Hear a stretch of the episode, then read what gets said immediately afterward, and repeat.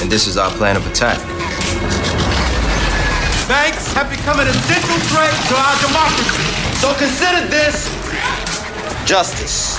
Thank you for listening to Revolution Radio at freedomslips.com, the number one listener supported radio station on the internet. Please help support this station so this battle can continue forward. Revolution, Radio!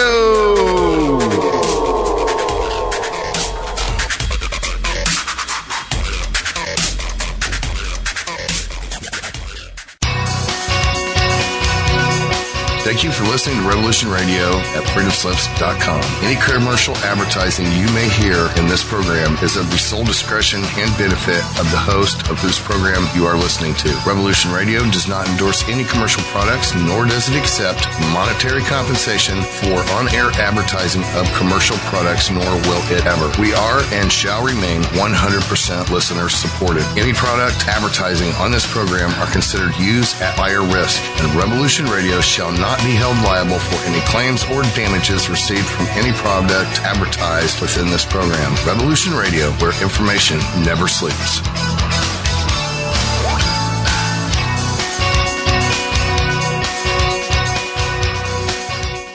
Do you or someone you know suffer from poor circulation, shortness of breath, or chest pains? Are you looking for a more natural solution to help overcome these problems? People tell us that after just a few months taking Extendovite, their doctors have noticed unexplainable improvements in their overall health. For more information, visit heartdrop.com or call 1 877 928 8822. Extend your life with Extendovite. And tell them Nighthawk sent you because if you call this number and tell them Nighthawk sent you, you'll get $5 off your first order at extendovite.com. Thank you. The opinions expressed on this radio station, its programs, and its website by the hosts, guests, and call-in listeners or chatters are solely the opinions of the original source who expressed them. They do not necessarily represent the opinions of Revolution Radio and FreedomSlips.com, its staff, or affiliates. You're listening to Revolution Radio, FreedomSlips.com, 100% listener-supported radio, and now we return you to your host.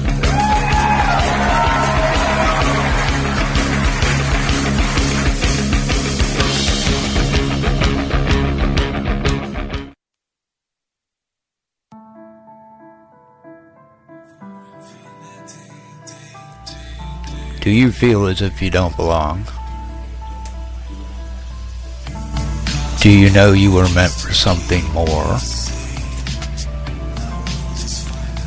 Well, you were.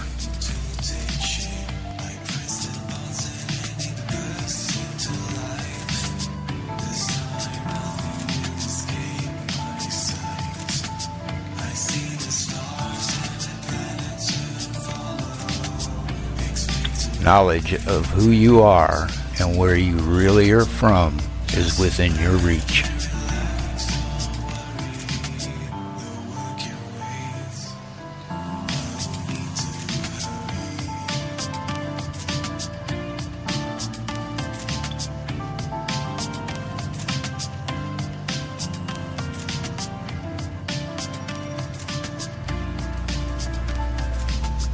Join Janet and Dr. Sasha Lessin as they search for the answers as they open up the stargate to the cosmos.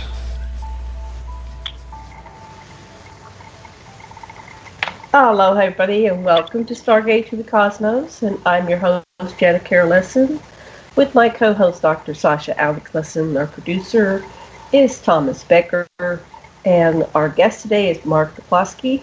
And we're going to talk about all kinds of stuff disclosure, alliances, social engineering, Tavistock, Paul is dead myth or story or whatever you want to call it, military tribunals, including QAnon, the secret Space Force, and Trump's imaginary Space Force, plus the Illuminati. A little bit about Mark. Mark was born in Waterbury, Connecticut, and after several moves, now resides in Missouri. At age 17, he was heavily influenced by a chance encounter at the Cafe Wha in Greenwich Village, where he got to pre-discover the legendary Jimi Hendrix as Jimmy James and the Blue Flame. and this was 13 months before Jimi's first U.S. LP release. Suffering the loss of his brother in Vietnam in 69 sealed his resolve for peace.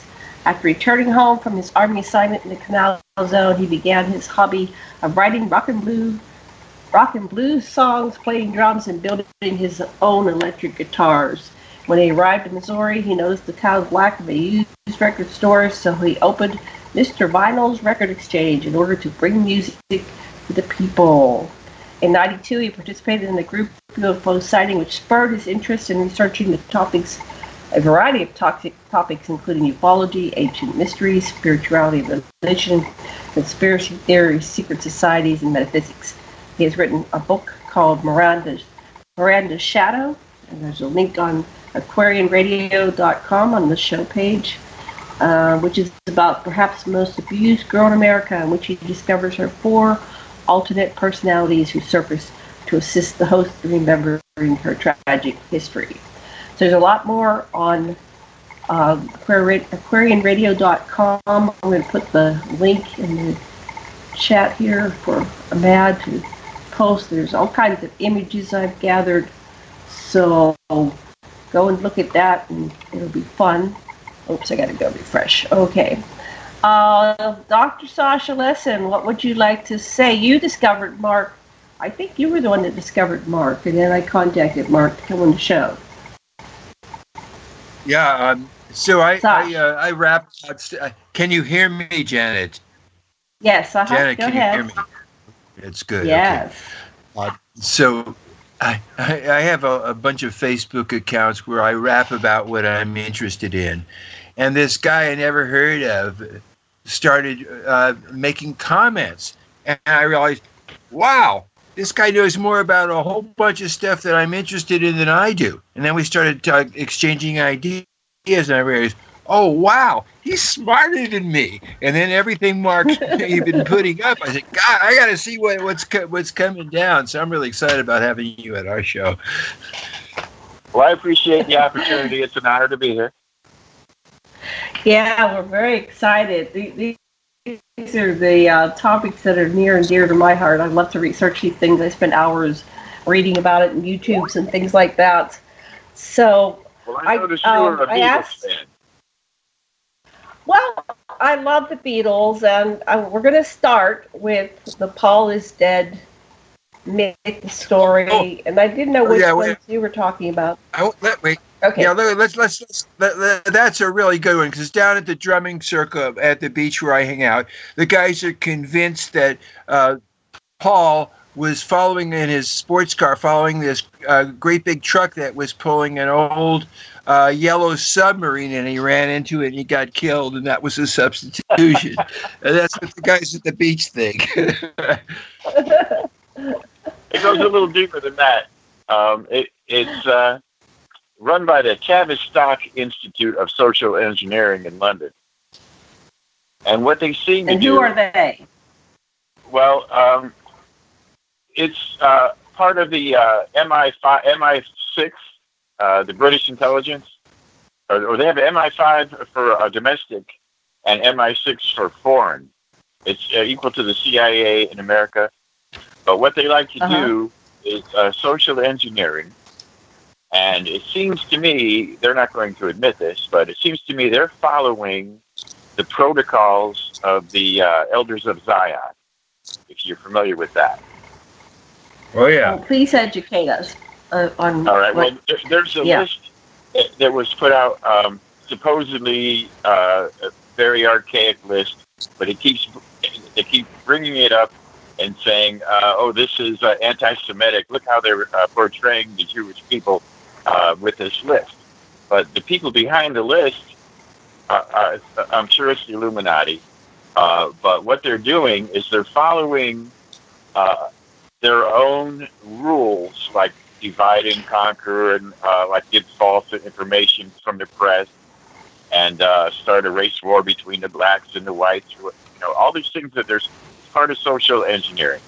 And what what you see Tavistock doing uh, is when they uh, decided they wanted to have after after World War II, they wanted to have a uh, a break, uh, an uh, age barrier, you know, between the children and the adults, and they came up with not only a new kind of music, but new haircuts, uh, new uh, lexicon of terminology, like being cool, being a teenager, rocking, you know, and hip, and, and so they introduced all this to split the family, and splitting the family is one thing that that uh, the protocols of Zion will list, uh, like take control of the press, take control, control of the money, all the things that you see the Illuminati doing today.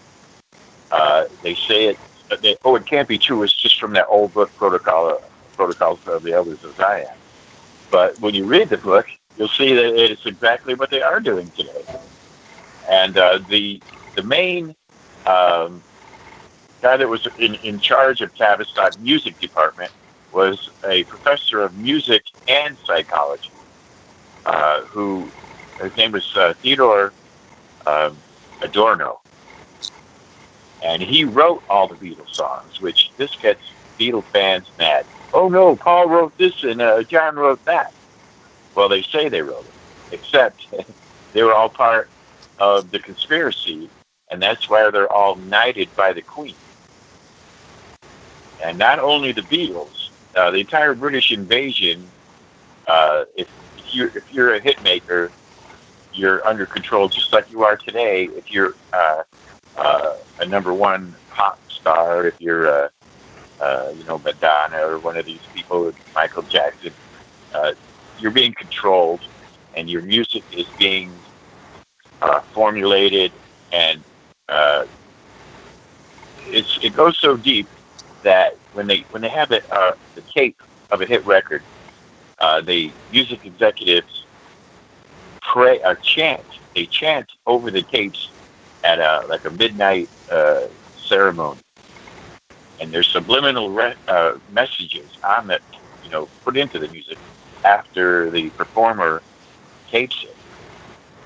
So everything, whether whether it's a TV show, uh, we all know that the fake news is put out by these people for social engineering. But not only news, the music, uh, the you know, the clothing, everything is meant.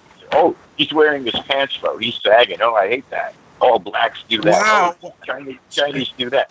So all this is social Did- engineering. Go ahead. Did they chant Paul is dead? well, you know the back the backward hints. I'm not sure uh, who's responsible for that, but there are like hundreds of hints uh, on the album covers, and uh, maybe the uh, other Beatles.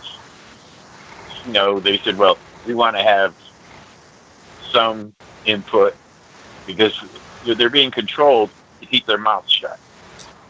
And the replacement for Paul was a musician uh, named uh, uh, William Shears, William Shears Campbell.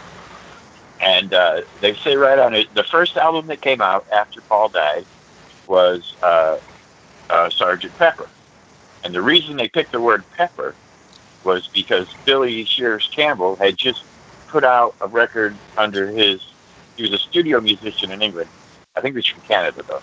But he put out a record called Billy Pepper and the Pepper Pots and he did. He won a, a contest, uh, a Paul lookalike contest.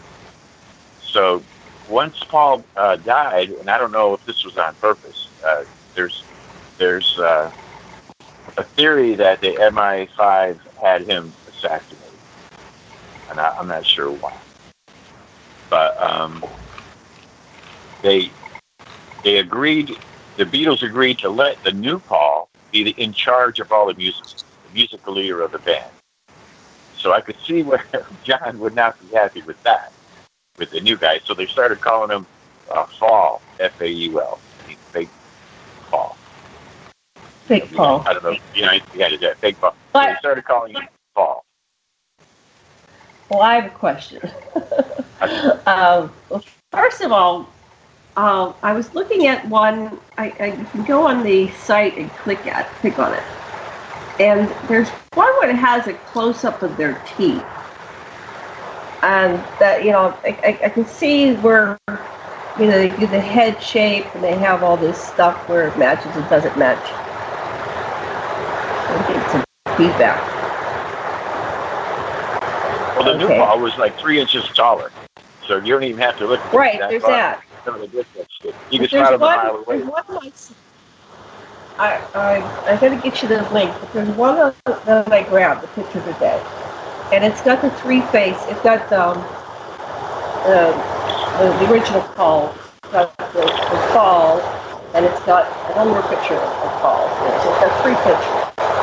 But there's this tooth that matches all three pictures, so I don't know, you know, how that would happen, but that's the fake one. That's all I'm saying. I, I've got to get this picture. Um, Hey, I, I was, I saw the differences, and I go, well, that's, yeah, I can see that one's got a rounder face, and then, but then I'm looking at the three pictures with the teeth, and it's like there's one tooth that Paul has there, on his left-hand side, and it definitely looks like it's the same little thing. I'll try to get that picture into the. hey, Also, how their did he die? ears are different. Yeah. How did Uh, the one real of them has- Paul One has ears that uh, are attached at the bottom, and the other has ears that come up to a like a letter C, and, and the lobe Yeah. hangs down. They never fixed that, so there's one easy way to spot them. And the Are voice analysis don't feedback? I'm getting feedback. Or is that just me? Anyway, uh, go ahead, keep Anyway, the- talking. I'm, I'm just gonna. All right. The, the purpose behind uh, the Beatles was to write songs um, that uh, supported uh, LSD and uh, pot and rebellion against the family unit. Now, if you go back to the uh, protocols of uh, the Elders of Zion, they'll, they'll tell you that one thing, one of the protocols was to break the family unit, which was important to continuity of society. So the rebellion starts in the family with the parents saying, "Oh, that new music is no good," or the kids saying, "Oh, that old music is no good," and this is just what they want. And uh, the British invasion was for that purpose, and also uh, the Tavistock Institute had another uh, player, we'll say, named Timothy Leary, who worked for them, who would uh, promote acid.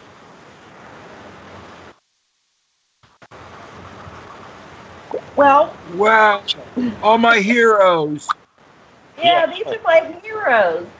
Um, so, so I don't think everything was so bad. You know, um, I like all What the, those the rock and roll era? songs. I, yeah, the songs are my songs. Uh, whoever wrote them was a genius. They're brilliant Yeah, he was a genius. He was, he was a genius at psychology. Well, what His- I read His from real job was a sociologist, right?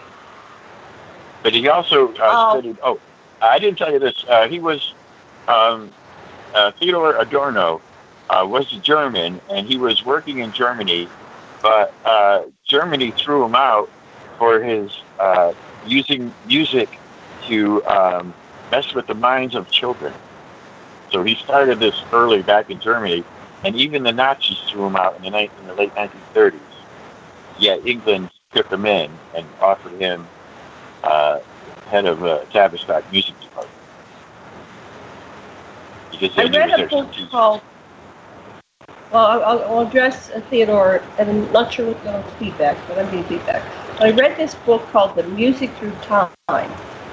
Um, and Preston Nichols says that he was um, approached at a one of the 50s rock and uh, Chubby Checker or something like that. And they, they were doing a, a, a sound check and they couldn't get the system to work and they asked who's got some electrical abilities in the audience can help us get this going. So Preston raised his hand. He was a teenager at the time, and he, he went up and he um, got everything working.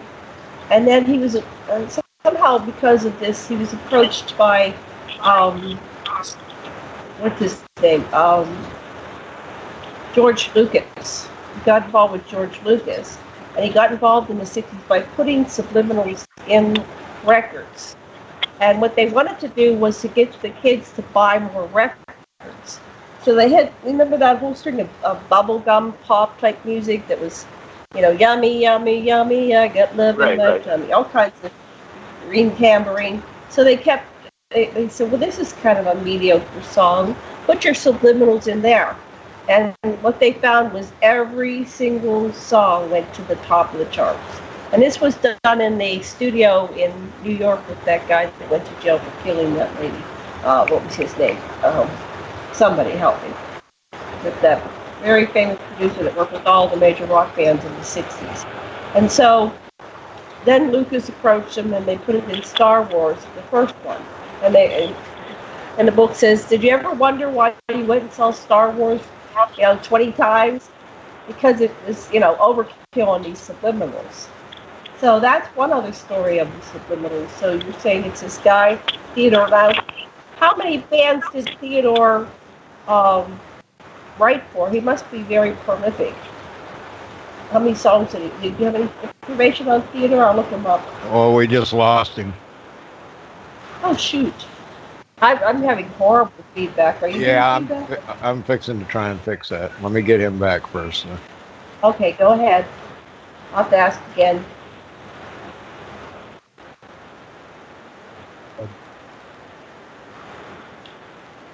In the meantime, Janet, can you hear me?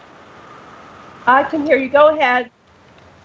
Go ahead, talk, honey. Well, while we're, while we're having uh, this little um, space, why don't you tell us a little bit about what you've been? Oh, oh he's back. Good. now we're getting that that uh, feedback like we had the show a couple weeks ago. But anyway, I'm looking up Theodore Adorno, and I'll, I'll read you a little bit about him. A, how are you back? We're having some technical difficulties. Please bear with us. So Theodore Ador- Let, let me let me hang up the studio and call it back. Call it back. Okay. Try coming on a different way. That help? No, Is that helping? No. but you're okay. back on the air. I'm going to try. Okay, we're back on the air. Sash, uh, talk for a moment. Or I'm getting a little bit less.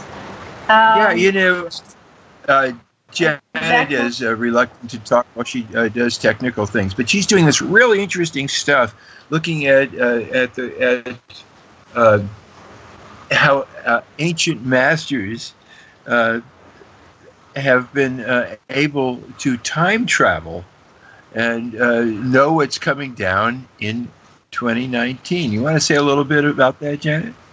Well, I want to, uh, if Mark is back here, I want to resume where we were. Are you back? No, he was. He Matt, fell off. you- I'm trying to get him back now. So the Okay, guy's name was that. Da Okay. Vinci. It's this dude named Da Vinci, right? He was. Uh, tell Well, him there about was an it. article. There was an article uh, in the Economist. I didn't know we were going to talk about that. I would have pulled it up. Uh, but Leonardo da Vinci, uh, they just found a manuscript, and he describes. Hello. I don't to put that. He describes how he was approached by a time traveler. They appeared in his office, by his office, his studio, right, where he was doing his work, and invited him to come to 2019, 500 years in the future. That I don't know where I put that article right now. I set it aside somewhere. And so, uh, but it's it's very interesting how he's describing uh, this time. You know, he, he, it's definitely, you know, it's it sounds authentic because he, he's talking in Yeah, he- the way that he would saw, speak. saw, saw using cell phones. Right. Well, he they told him to hold this device up to your ear and talk when you're talking, uh, because it'll look like you're one of the people here. It was very, it was quite humorous, but it it sounds like oh man, I just I don't know where I put that right now, honey. I wish I would have known you wanted me to pull that out. But anyway, uh, I should pull it up on uh, the internet. We're, we're being spontaneous while we're waiting for our guest to get back I on, know. I'm so I'm so Okay. spontaneous. Uh, He, he's back. Yeah, Oh, He's see, back. okay. So, all right. I didn't know that. Hi. Okay. So I was asking questions, and I don't know how much you heard about this. Uh, this guy. What was his name? Now you got me off on Theodore. How? What's his the spelling of his last name? You know? A D O R N O, Adorno. Adorno. Okay, Adorno. Okay. So I was just starting to look John, at that, and then John Lennon. John Lennon was about to blow the whistle, and they had him assassinated. Oh, okay. That That's a makes new- sense. A new tidbit. New twist. Well, we wondered why. Oh, here's Theodore Ador- Adorno. Okay. So, um, all right. So this guy's the genius behind it all. I'll have to read more of this later. Um, Well, he's just- he's from He's, um, he's not the Oh, genius wait, behind the wait. whole plot. He's Was he also behind uh, technology of music. George Harrison? Wait, was he don't behind two, George not, not two people talking at once. Uh, what about George now? Was Je- was George uh, attacked uh, by uh, the British intelligence too? Well, it, he, he had uh, three different cancers, which is a way they like to kill people. Right. Like take for And then he was attacked in his uh, home. Yeah, see, they have uh, what they call MK Ultra uh, suicide attackers, and they say one of them was Sirhan Sirhan, and another one was uh, Mark Chapman, Mark David Chapman. Right. And these people, like, they hear a, a they hear a, a trigger word, and they do their deed, and then they forget that they even did it. And that's part of the MK Right, their, Ultra. their mind gets split. Yeah, their mind gets split into alters, into subpersonalities. Right, so right. one subpersonality doesn't know what the other one is doing. Right. Right. And I learned about this when Oh. I wrote my book uh, about uh, what I call the most abused girl girl in America. Um, and she has uh, four alternate personalities. She could probably invent more if she had the need to. But um, what what the uh, MK Ultra does is they take children and they abuse them as children to form alters. And then they take an alter and train it to be an assassin. The alters come Well, at. Montauk, at Montauk in the in the, the you know the, the mind splitting project, they used LSD to facilitate the process of creating alters. But then LSD has been used, you know, LSD is LSD, so it's been used also for psychotherapy and facilitating healing. So uh, it's not really the element; it's the usage of it. You know, it's kind of a complicated thing. Uh, Stan Grof used LSD that, that. LSD can uh, cause um, alters. I think. Well, they uh, used it in fracturing. They would, they would. Um, I'm not sure the, I- exactly what all they did with LSD at the Montauk Project in Montauk, New York, which was the, um, you know, the Philadelphia experiment was in '43, and then they Right. took the Montauk I know all about the Montauk and they boys time and travel. Yes. They Mhm. put the Montauk boys in the chair, and they went to the future and to the past. And those were disposable boys that were just kidnapped off the street, much as they're doing today. Right. They had a, over a hundred thousand of them, and Stewart Swerdlow. So they were all, all the characters like Stewart Swerdlow and Preston Nichols and Duncan Cameron and Al Bielek, They were all uh, implanted with chips and mind controlled. Um, they were split into these. So part of it, how they did it, and I don't understand the whole process. Uh, they did use LSD to help split, but it was a you know complete process. But they came out of it. It's, what they what they're finding is they can't make it stick. Even with the experiencers, they get this uh, splitting into subpersonalities, and um, the extraterrestrials do a mind wipe. The government, the mind labs, they do a mind wipe, but it doesn't stick, and they they start to remember. And they're not sure exactly why some people get the bleed throughs and they start remembering, and some people, you know, go basically their entire life and not remember much. But um, so anyway, so this guy here, uh, Theodore. So his role was now I pulled him up and taking a look at him. What was his main role? Adorno. Adorno. How did he learn to do rock and roll?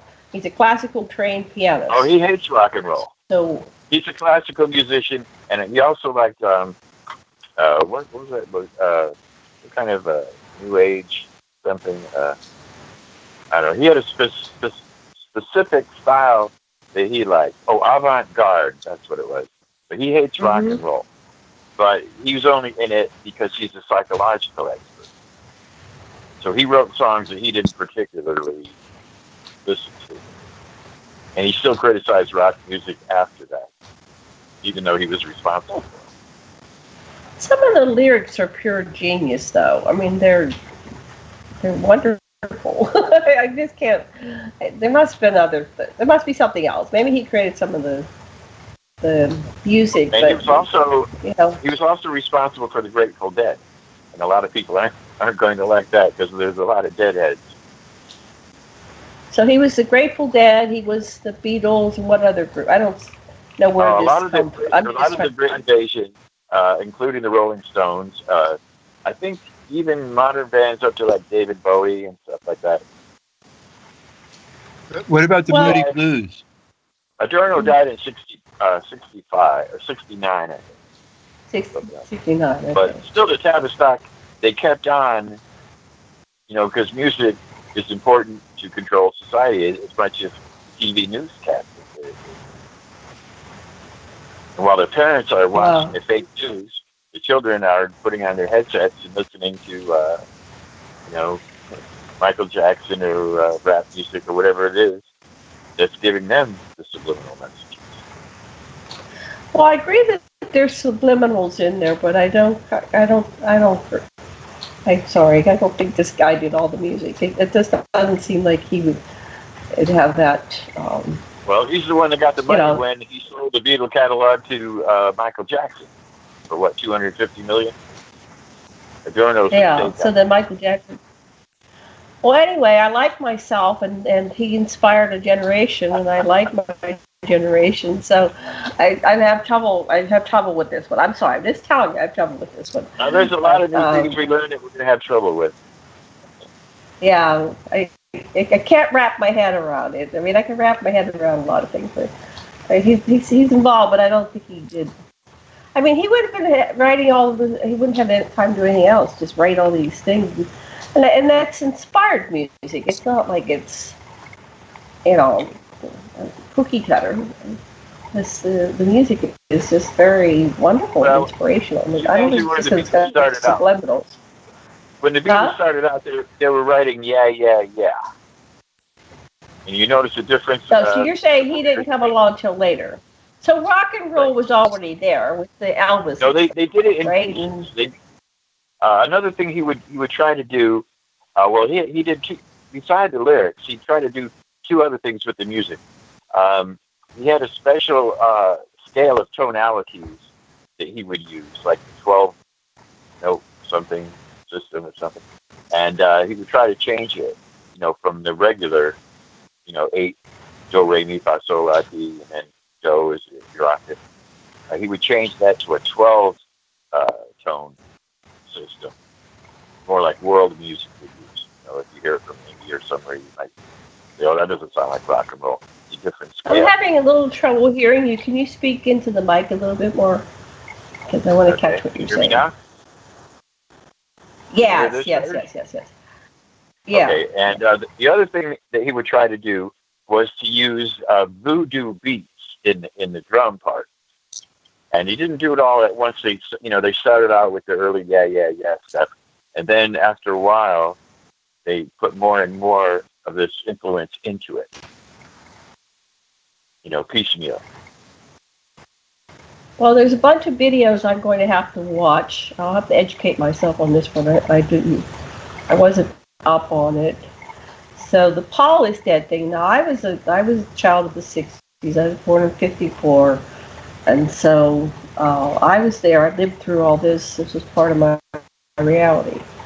So the Paul is dead thing. Uh, I tried to hear it. Didn't you take your albums? Let's see if we can hear Uh, this. And I couldn't.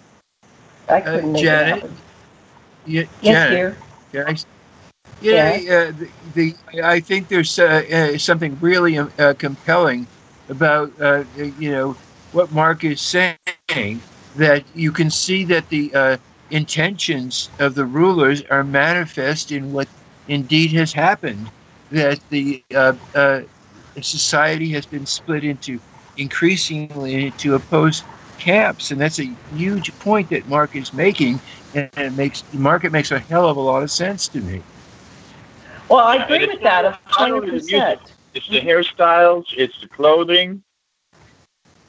You you remember the the brightly colored clothing and the fur and the headbands and, and the terminology. You know that's hip and that's happening. I'm going to drop out and I'm going to tune in and you know it just separated the parents from from the teenagers. I, I agree that, yeah, but I know there's been uh, designed to to split families, and it's not only just families, it's so people can't have relationships, they don't stay together. Um, you know, it's very painful.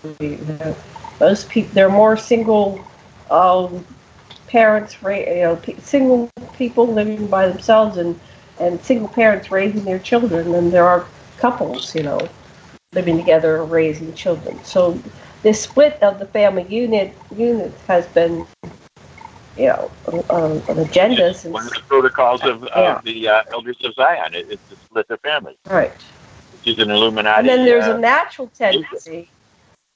There's a natural tendency for children to rebel against their previous generation, against their parents. That's even a, a natural tendency. So, know, take that and amplify it. But you know, there's still a lot of people. Um, you know, I'm a child of the '60s. Sasha was a a young adult in the 60s. And yeah, you're you're a baby boomer, right, Mark? Um, I was born in 1949, yes. 49, you're a baby boomer, and I'm a baby boomer, and Sasha's a war baby. But there, if you remember the 60s like I do, I was living in Pennsylvania, and I think you were in, what, Connecticut. There were a lot of, of kids that had nothing to do with uh, they didn't they didn't identify. They were like Republicans and straight, and and they didn't get into the um, not not the Beatles era. They liked the Beatles era before. Oh, I guess um, this guy Theodore got in there and made it more complicated. I remember there was a clear rebellion against you know those who were the rebels. Like I was identified, I'm a hippie, right? and there there were a lot of people that were straight and if you look at um, the movie Hair, you can see how that played out.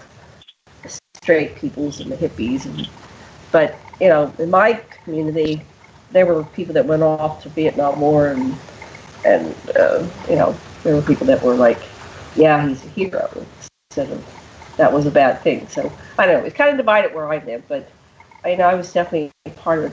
I'm sorry, I'm playing devil's advocate, but um, these are my heroes. Uh, you know, the Beatles. You know, you know, yeah. can also say, uh, same. You know, because uh, from in my particular fields of expertise is confirming what uh, Mark said.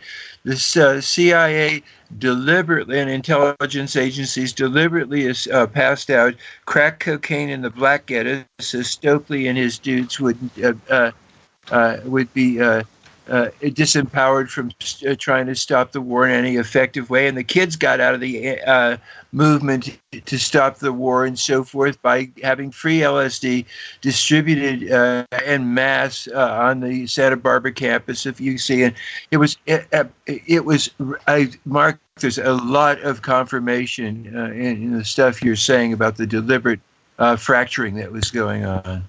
And where does where does the cocaine come from? It comes from the CIA delivering it in their own planes and dropping it off yeah. in the cities of America.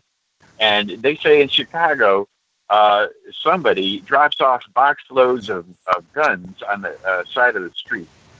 Who does that? Who's got extra guns they want Chicago to have? This is social engineering. Right. Right. and how about how about a war in uh, in Afghanistan the winner gets the poppy fields. What's that for? That's for bringing more uh, drugs into America. That's not for freeing the poppy field owners. It's all about bringing right. more drugs we, we, Well, we know that's how they finance the, the, the black projects. It's the drug trade, and that's Well, not only you know, the money, I mean. The devastation that the drugs do to the population is just as equal, you know, to as important as the money that that they're making. But they want to devastate the Right. population, and they want to put them in prison because now they have paid for prison. You know, private prisons. Taxpayers pay a certain amount, uh, and it, if it's not full, you pay that amount for empty prison. So the locals say, locals say, well, we're paying this amount per month for rental, might as well fill it. Right, right. So become an industry. Sasha, You're saying people are they're, they're against uh, the legalization of marijuana because that'll empty the prisons. You know, the private fund, you know, they, they buy their own prisons and they say, well, uh, let's pass some laws, some nitpicking laws to keep the prisons filled. And we're the guinea pigs, so you know, can't go can't go over 55, or you can't have a joint in your pocket, or you, you know, even if you're driving good, you can't have a blood level of blah blah 0.02 or something. These are all designed to keep the prisons filled instead of who should be in there? Probably the uh, bankers. but that's not the the laws are. right. Oh, and, and speaking of Pennsylvania, there is a uh, there's an offshoot of the Tavistock Institute uh, in Pennsylvania, which is famous for one of its uh, alumni, uh, and the name is the Wharton School of Business. And you know who went to the Wharton School of Business? That's part of the Tavistock I family. know. Uh, that'd be your president. Who? Your president. this one. Yeah, Who's pre- wait? My president? yeah, so the, the president, the president, president went to the Wharton The School. present He president. went to, I think he went to Fordham for two years, and then he went to the Wharton School of Business for two years. And the school he went to is a family of the Tavistock uh, family, as is Stanford and MIT. Certain departments there are all for the same purpose: to control, you know, Illuminati arm. It's the arm of the Illuminati. That's where Trump went to school. Just Well, I you'd like definitely go uh, study this some more because it's a very interesting aspect of this whole uh, phenomenon. You know, the conspiracy phenomenon. Yeah, there's. I'm, I'm looking at the images. So the ears are different. Oh, Now you're still comparing the balls. One of them's two or three inches taller. yeah. There's a taller one. Um, Yeah. They show him with his old girlfriend, uh, the original Paul with his girlfriend, and then the new Paul. He stands way over. They they used to be the same size. So the, Paul, poor Paul died, and, and he died because of his a car crash. You say? Right. No, he was murdered, honey. He was murdered. Maybe, maybe, but he he did die in a car crash. But then so did Right. uh, Princess Diana, and she was murdered. Right. Uh, We heard that she was murdered after the car crash. That she was still Yes. alive. They And had a ceremony it, right in the in the car. They did a ceremony right in the car, like it was at midnight or something, and they did the chanting right when she was still alive. But it was a sacrifice. Yeah. And they killed the baby too. Oh, she was Yeah, pregnant. Oh, but course. was the baby uh, Khashoggi or was it? Probably. Yeah. I, yeah. That Yep. guy's so. She was pregnant with his was- babies. So. Yeah, but then there's Was- also the story that she was pregnant by Pindar in the basement of the Balmoral Castle, and so that Now the big Pindar. question is, who is the Pindar, which means devil's penis? And it's Well, the the Pindar appears to be it appears to be an interdimensional being that can come through, um, you know, dimensions and I think that is they, when they, um, according to who was it, Arizona Wilder, when they do the chanting, uh, the the ancient one, they chant for the ancient one to appear. But the Pindar right. uh, is the earth, the highest earth, earthling uh, in charge of the uh, Illuminati. And one guy, like you can't find a, an official listing of who is the Pindar. They're the head, the Right. head of the. But one guy, I read his uh, interview, and he said one of the Rothschilds, and it was not uh, Jacob, it was a, a lesser Rothschild, but he claimed, "I am the Pindar, and I want you." He offered this guy who did the interview. Uh, he offered him the job of being the next uh, Pindar. The next His last name you? was Rothschild. I forget his first name. Rothschild. Well, Pindar could be a title. It but is a title. Um, yes, but it, yes, means the devil's. Pindar. Yes. well, the pin, the Pindar is probably what's behind the story of Rosemary's Baby. Because the Pindar goes and impregnates. I mean, he's probably um, a, a, either an Anunnaki or an, um, like an Anunnaki hybrid, but he's supposed to have an enhanced DNA, and and Pindar has a big penis. Yes, supposedly, the, uh, so, The uh, original bloodline from the Anunnaki, the bloodline. original bloodline. but right. they pick one to be So when- the, the, the leader. Everyone would assume. Uh, for, a lot of people thought it was uh, Queen Elizabeth that was the head of the Illuminati, but it had to be a male. The Pindar has, has to be a male. So then a lot of people thought it would be Lord uh, Jacob Rothschild. But this other Rothschild said it was him, Well, I've, I've had some people claiming to be Illuminati, and, and and I had that conversation like, who's this? And they said, well, the people that are really behind uh, all these things, you're never going to know their names. We don't know the names, right, yeah. so it's, it's Right. another The level. Everybody that we know names, They're not the big stars. right? So everybody that we know their names, like Elizabeth and, and Obama and Bush Right. and Bush and and, Obama. uh, These are Trump not- and everybody, everybody. All of our leaders for the last hundred Yeah, if you see them on are TV, just they're not figureheads. They're all puppets. Right. They're baby kissers and, and handshakers. So I, not so I think based on my Anunnaki research that it's probably, you know, somebody like Marduk.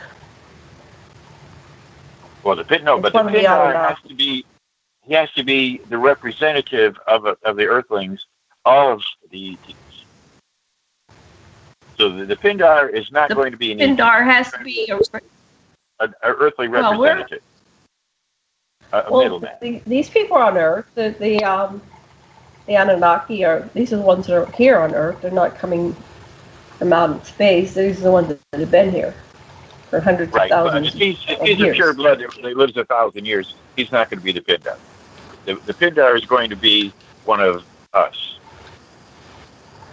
Well, I had a fellow that I was talking to, and he was he was a royal, and he anyway. I don't I don't want to give his name out here on the show, but um, he claimed that he, he was a, he was a character from um, Elizabeth Court. I'll just give that hint. And he was a Pindar. And after talking to him for about two and a half years, he said that at first he said he was the great great great so no grandson of this character from Elizabeth Court. And then uh, at a point he said, "No, I am uh, the original. We don't die." So apparently, there's a thread of the uh, royals that they they don't they don't die, and they can Well- they fa- they fake it. It's not that they yeah, don't they die. It's that they have rejuvenation uh, ability. They have scientific ways to rejuvenate. Like Right, so they don't die. They appear young. They have already rejuvenation technologies, and they Right. they fake it. They get to a certain point, and then they step out of public life, and they re. It's it's a the story of Lazarus Long. You know, it's a we have these stories throughout time that people fake their death and fake getting old, but they just come back with another character, and um, that's apparently well, if what he it was pretty convincing, and there were some other things that I I can't really share on the show that convinced me that this guy was real, uh, that he had these superpowers. And then after he left, then another Illuminati person came, and that was back in the early part of 2000s. They were uh, contacting me because of my interest in research. So anyway, I don't know if anybody else has been contacted by people claiming to be Illuminati, but that was what Well, happened there. So well, they did things that yeah, they did things that were beyond human abilities, which made me realize they were pretty authentic. That's all I can say. he was the Pindar. Anyway, but that's how, where I first heard about Pindar. Right, but there's Yeah, only one so- in the world. So if somebody's going to show up at your house and do an interview, I doubt if that's the real Pindar because Oh no, no, I wasn't doing radio back then. No, they came. They came through an interdimensional portal to my house. So that's they didn't come 3D. They but they they showed themselves in my house. Yeah. Anyway, let's get back on to another topic. that okay, was now one freaky. thing, one thing I wanted to ask you too, because we, we all like to go online and uh, read up on what's happening, and I was wondering who you guys like and who you don't like. Who's giving false information? Uh, who's uh, telling the truth? You know, for truth seekers, um, are there certain names uh, that you think you trust, and certain names that you think are, you know, uh, put up to give disinformation? Uh, do you want to start, Sash? Uh, okay, you uh, first of all, uh, yeah, can you hear me, Janet? Yeah, I, Now I can. Yeah, now I hear you. Okay, the the one that I seem to trust more than anybody else is is is Sasha Lessin. I mean, man, he just talks right to my, he's the best. right to me. Right. and uh. Russell Brenninger, E- everything Russell Brenninger uh, writes, I you know I read, and I gotta say everything that you write, Mark, I read that too because I know wisdom when I when I get it. I like anything that Penny uh, Bradley writes. She's right on, right from the heart, and she's got a hell of a lot of great information. Uh, so she's, I find Penny Bradley uh, totally wonderful. And as far as local, uh, you know, politics playing within the matrix, uh, Robert Reich is uh, just a very good analyst, uh, a Berkeley professor that I, I'd say look at his tapes. And for good entertainment, anything that Don Caron does is just out of sight. Now, I have one question about a guy in particular who's putting out a lot of uh, of uh, information uh, as far as disclosure. All of a sudden, who came from the rock and roll world, and people say, "Well, why is Tom DeLonge heading this society of disclosure when he's a rock and roll guitar player or whatever he is?" Um, and then other people yeah. say that he's putting out disinformation. Oh, we totally know that he's Tom putting out a, a little. He's putting out a little bit of information in the official line. He's a controlled CIA uh, um, spokesperson. We know exactly where this comes from. This is information that's being given because they got to give some, but it's steering us away from other stuff. The real question of the aliens. It's just about the damn technology. Right. Well, the, they uh, have to control the narrative, and The I, I had someone. Yeah, they they have to control the narrative, and so apparently they. This is from another party that was kind of uh, in, in the research or privy to some information. I get a lot of people telling me a lot of things, and I have to sort it out because what's information, what's disinformation.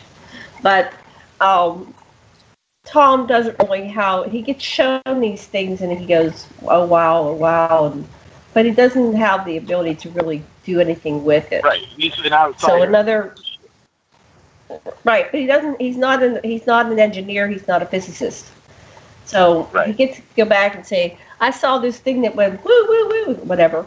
Um, but he can't uh, reverse engineer it. He can't decipher it. But some people uh, can. So I have uh, one of my um, witnesses. They're called. They they don't like the word whistleblower anymore. Call them witnesses. One of my wit- witnesses uh, is able to, you know, take the technology and do something with it and, and So we're going to see that emerging here, hopefully. But they kill everybody.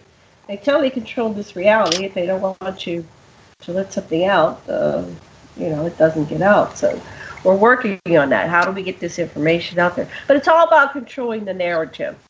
That's what it's All right, it's I have another name. I want want you to tell me what you think of this guy, uh, Alex Jones. Well, we're gonna. I just want to let you know we're gonna. The music's gonna come on in about thirty seconds, so um, we can talk about uh, all this uh, if we get. Uh, yeah. Anyway, Alex Jones. I don't like Alex Jones. But is he- Sorry, Alex. He's in the. He's part of the Illuminati. He's a mouthpiece. You believe that? Um, I would. I don't know. I haven't. You know what? I'm so not into Alex Jones. I haven't even listened to what he says. I never. I get to that. I'm attraction I heard- I heard he's an Illuminati I- I don't- mouthpiece. Yeah, there's there's a lot of this stuff that's way over the top and it's full of um, negativity, and I just don't tend to tune into it because it just doesn't resonate with me. Okay, there's a commercial break. We'll be back in five minutes with a lot more. We'll see you after this break. Thank you.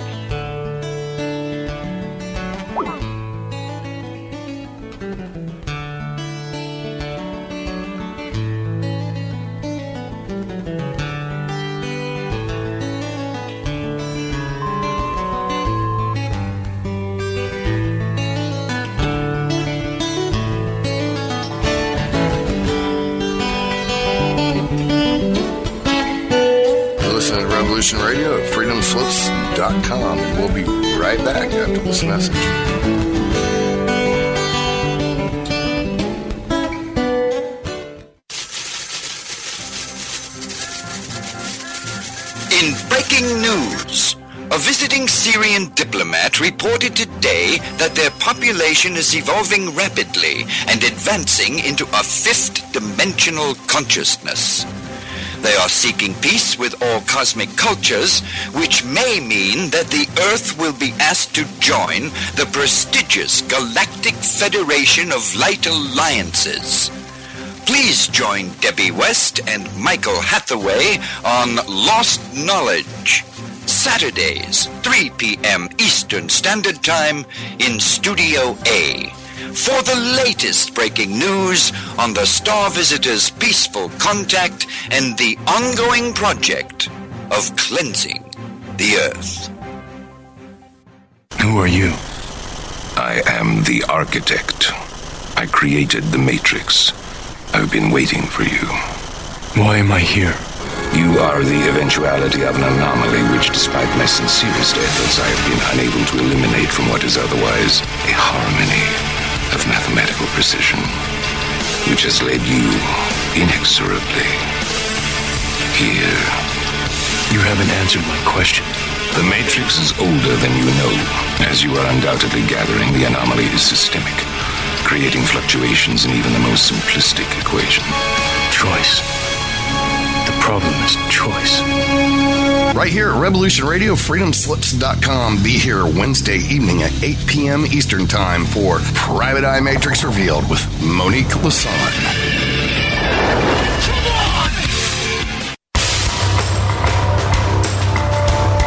Hello, my name is Mr. Rowe. I am the host of Reality Extraction on Revolution Radio at freedomslips.com. I utilize logic, intellect, and magic to methodically autonomize, vivisect, analyze, examine, study, scrutinize, and extract an essence of reality from a fog of illusion and confusion. You can find me on Studio B every Thursday at 1700 hours Pacific Time. That's 8 p.m. Eastern. No topic taboo, no subject too strange. I strive to take a neutral standpoint during the dissection of the topic at hand. That's Reality Extraction with Mr. Rowe on Revolution Radio.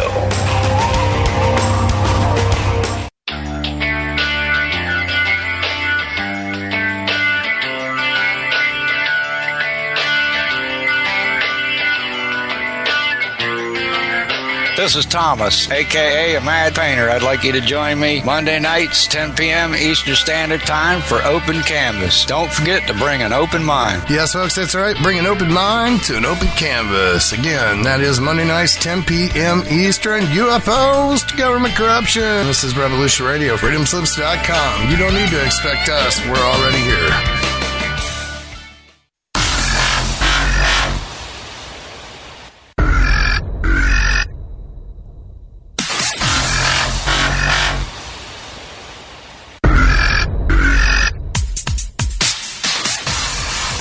Tuning in to Revolution Radio. Here at Revolution Radio, we are listener sponsored and commercial free, but there still are bills to pay.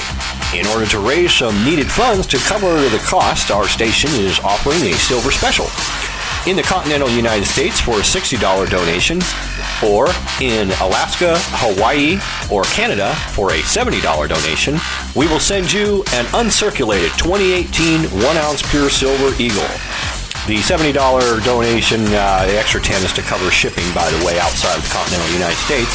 When making the donation, you must put Silver Eagle promo in the notes on the donation. And thank you for tuning in to Revolution Radio at revolution.radio and freedomslips.com. Without you, there is no us. Revolution Radio, where information never sleeps.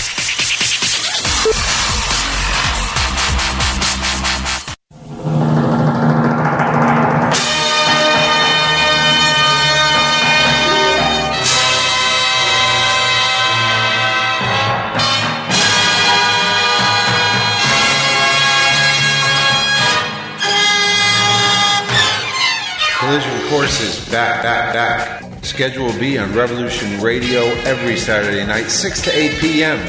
You get outer space. You get honest answers, real researchers, truthful answers, and a place to engage with questions. Take part in the discussion. Revolution Radio on freedomslips.com hosts Collision Course every Saturday from 6 to 8 p.m. Eastern, 5 p.m. to 7 p.m. Central, 4 p.m. to 6 p.m. Mountain Time, and 3 p.m. to 5 p.m. Pacific Time.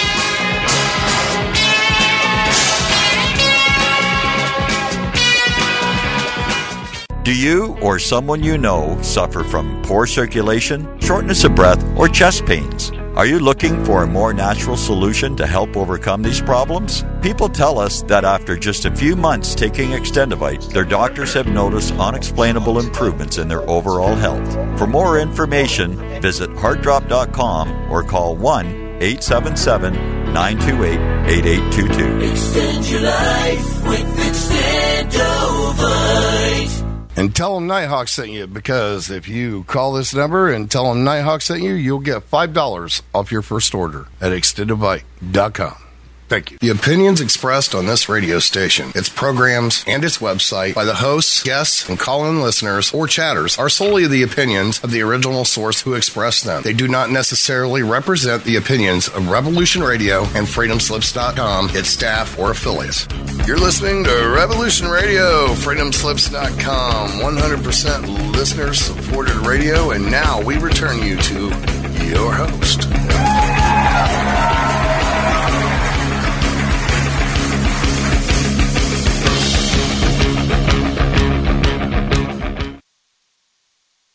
Aloha and welcome back to Stargate the Cosmos on Revolution Radio. I'm your host, Janet Carol with Dr. Sasha Alex Lessin, producer Thomas Becker, and our guest is Mark Micloskey. But before we get back to our show, I'd like to remind everybody to please go over to that donation button and make your donation this week. We really survive and thrive on your donations, and we appreciate everything you can give us. And a mad painter Thomas Becker. Uh, let's see, it's um, just a couple more days left in the month. Where are we? Did we reach our goal? Oh, we Are we over? uh, well we we got twenty three fifty two, and we we need ninety eight dollars to reach it. So All right, everybody. We're at the final push. Please go donate. Okay, thanks. Um, so we were talking about people we like and don't like in the field um, at the break. Uh, Sasha, do you have any questions or feedback or comments before I? Oh yes, uh, yes I do. Uh, the- the- we were talking about uh, our reactions to some of uh, uh, uh, popular, you know, basically uh, Jones. We were talking about uh, the uh, our uh, take on Jones, and I, what I know when a person asks a question, they really have their own answer. And, yeah, and again, Mark, I know you know a lot more than we do, so rap with us about Jones. And the one well, before. Um, uh, yeah, Tom DeLonge, so, Tom yeah, DeLonge yeah. and Alex Jones are two people that I do not depend on for my information. And I was just wondering, you know, if you I gave him a thumbs up or a thumbs down. But there's some other people that I, I do like to uh, single out and look for when I get online. Uh, one used to be Jim Marrs, who has recently deceased. Yeah. And I, I've trusted everything he says. I bought his I bought three of his books. He probably has more. But um, I bought his book on the Illuminati, and I bought his book on uh, the Fourth Reich, and I bought his book on uh, rule by secrecy. And all three of them are kind of interrelated to who's uh, running not only the United States government, but the world. And when I say government, I mean the TV and the newspapers. They run everything. So the rule is by secrecy, and he knows who it is, and it's the Illuminati. I bought the, went ahead and bought the uh, Illuminati book. So first he tells you somebody's behind the scenes, I said, who? And then I bought the second book. Now I know who's behind the scenes. So I used to trust him, but he's dead. And another person I, I uh, trust a lot is David Wilcock, who um, got a job on Gaia Network, and he quit Gaia because they weren't up to his standards, and he thought that they were, you know, part of the problem and not part of the solution. So he quit Gaia. And another person I want to ask your opinion on is uh, Linda uh, Moulton Howe, who I trust, uh, who's been in it for 30 years, and her husband was uh, a truth seeker, researcher, but he's dead, and she's taking over for him. Do you have any opinions on those? Josh, you want to go first? Oh, I'd be happy to. Yeah. Uh, I, you know, I read everything that Jim Marrs uh, wrote, and uh, lots of times. I love it. I, I, I concur with every, with almost everything uh, he, uh, he did, uh, is and did, and everything. Uh, and about Stephen Greer, I know you didn't mention him, but I might as well say that. He's on my list. I, I was going to mention him next.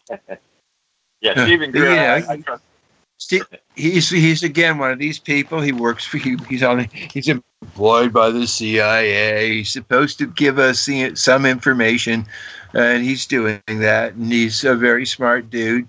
Uh, but you know, he look at who pays his who, who's paying him and who's you know so so i would have my reservations knowing see see i don't have a, a thing about disinformation agents or limited information uh, i think it's fascinating because if you look at how they lie and what they're li- not talk saying and you start to analyze uh, you know reality's an elephant and whatever people are denying is the most interesting thing anyhow so uh, so I think it's fun. It's fun to listen to uh, to Greer and, and, and those guys. Uh, Wilcock, everything he writes and says is so stimulating to me, uh, but his personality uh, is. Uh, difficult for me to handle. And when I go to something where he's got these armed guards wearing guns, walking back and forth in front of him, and and I, I, I don't relax, and I don't want to be part of that. That's my take on Wilcock. uh, uh, and another guy, uh, that, uh, okay, uh, Corey Goode. You know Corey Goode? Yeah, I know. Yeah, Corey. I want to. I want to put my two cents in too. Um, okay. So wait, let's let's not forget about who we, we do talk about David Wilcock and um, uh, Linda Moulton Howe. One? Linda, oh yeah, you forgot Linda Moulton Howe. Okay, so they um, David won't talk to me. So I've met him at many conferences. I've gone up to him, and he just blows me off. So I usually go up and talk to people or have them on my show before I make a judgment. And part of my judgment, of course, is they won't talk to me. So I can't really make an, a, you know an analysis about that when there's some reason why they don't want to talk to me.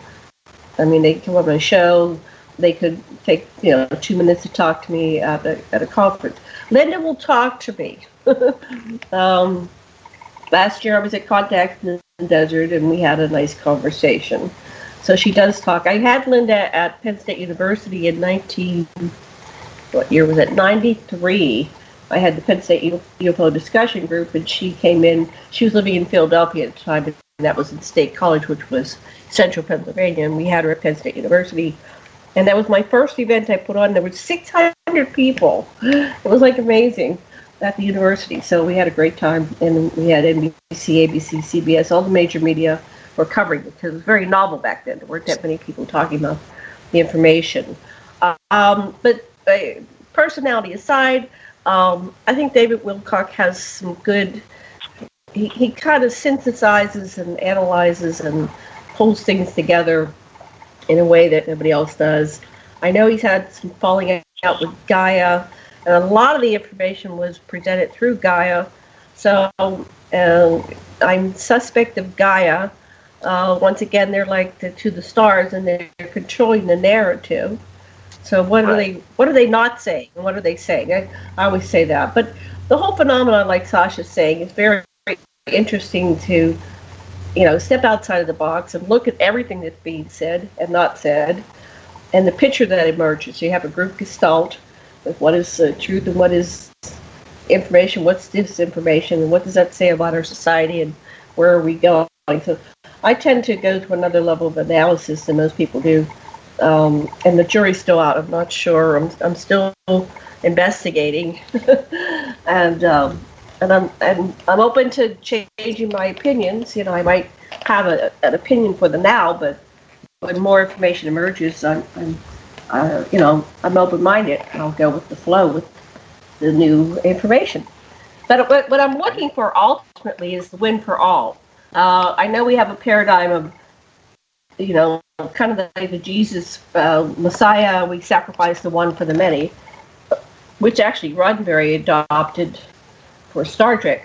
You always have the hero, the hero that goes into the flames and dies for everybody. And I think we're, as we evolve from a level zero society, we will go to the win for all, and we don't need to leave anybody behind to be the the Messiah. You know. Okay.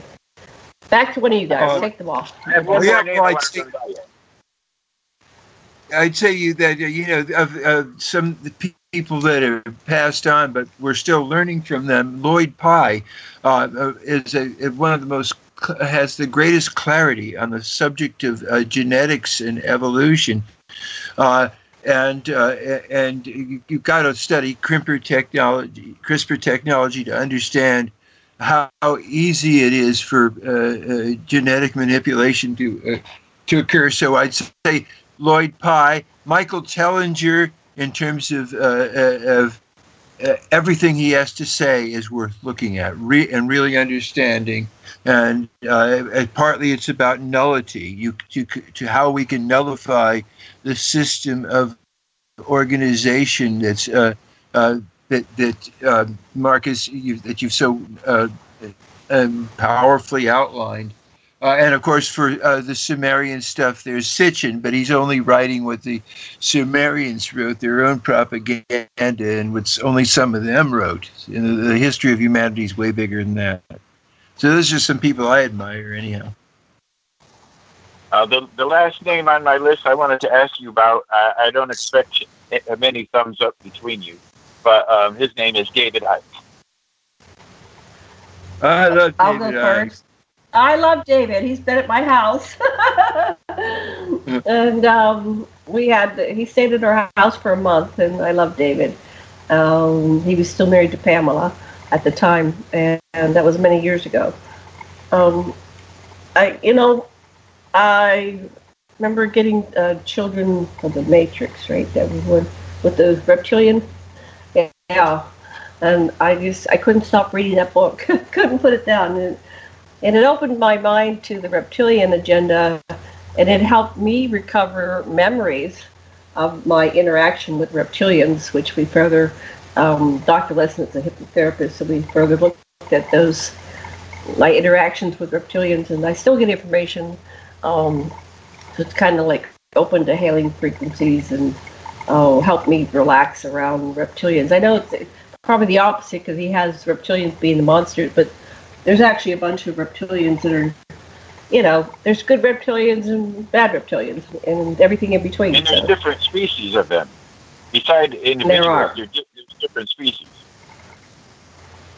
Yeah, so that's what's happened with uh, my information with David Icke, and uh, I think he's a wonderful researcher, and he's a he's a wonderful human being. He's very dedicated to his family, um, to the women that have uh, borne his children. He's very loyal to all of his children, and even to make sure that um, he supports like the, his first wife, and he still supports her, and they're all in this big business together to to make sure that nobody goes hungry and everybody gets their needs met. So he's a wonderful person. He's an inspiration. Well, I bring him What up do you because think? he's rumored he's rumored Yeah. to be in uh, in the Illuminati. Well, tell me about that. What what makes you think that he is, or Well, just uh, he's been accused of it. When I get online and see like what people think of who, uh, he's been accused of being an Illuminati mouthpiece, much like Alex Jones. I think you you have arrived when they accuse you of being in the Illuminati. I think that's what happens. Uh, There's a lot of finger pointing, and I the the the um the David Icke I knew. I don't think he was Illuminati. He was the, opposite. But um, who knows? He could be cloned. That's another whole conspiracy thing. The originals are replaced with clones, and apparently that is technological technologically feasible. Oh, So, yeah, clones. but, Sure, so are you talk about- saying you don't like him? I'm saying I'm suspicious. I want to know what Sasha thinks. Okay, uh, I I think that he's a, a, genius. I think he's one of the most entertaining um, uh, presenters I've ever seen. He uh, knows how to visually um, uh, uh, put inputs into the brain at the same time as his uh, intellectual framework enters, and he repeats himself in rhythmic patterns, and he struts around in uh, it with a rhythm that is uh, uh, making the learning go very, very deep, and it's impossible not to absorb what he's doing. He's a master. I'm just in awe of what I uh, what I see and what I learn, and um, I love it. It's wonderful. That's my take.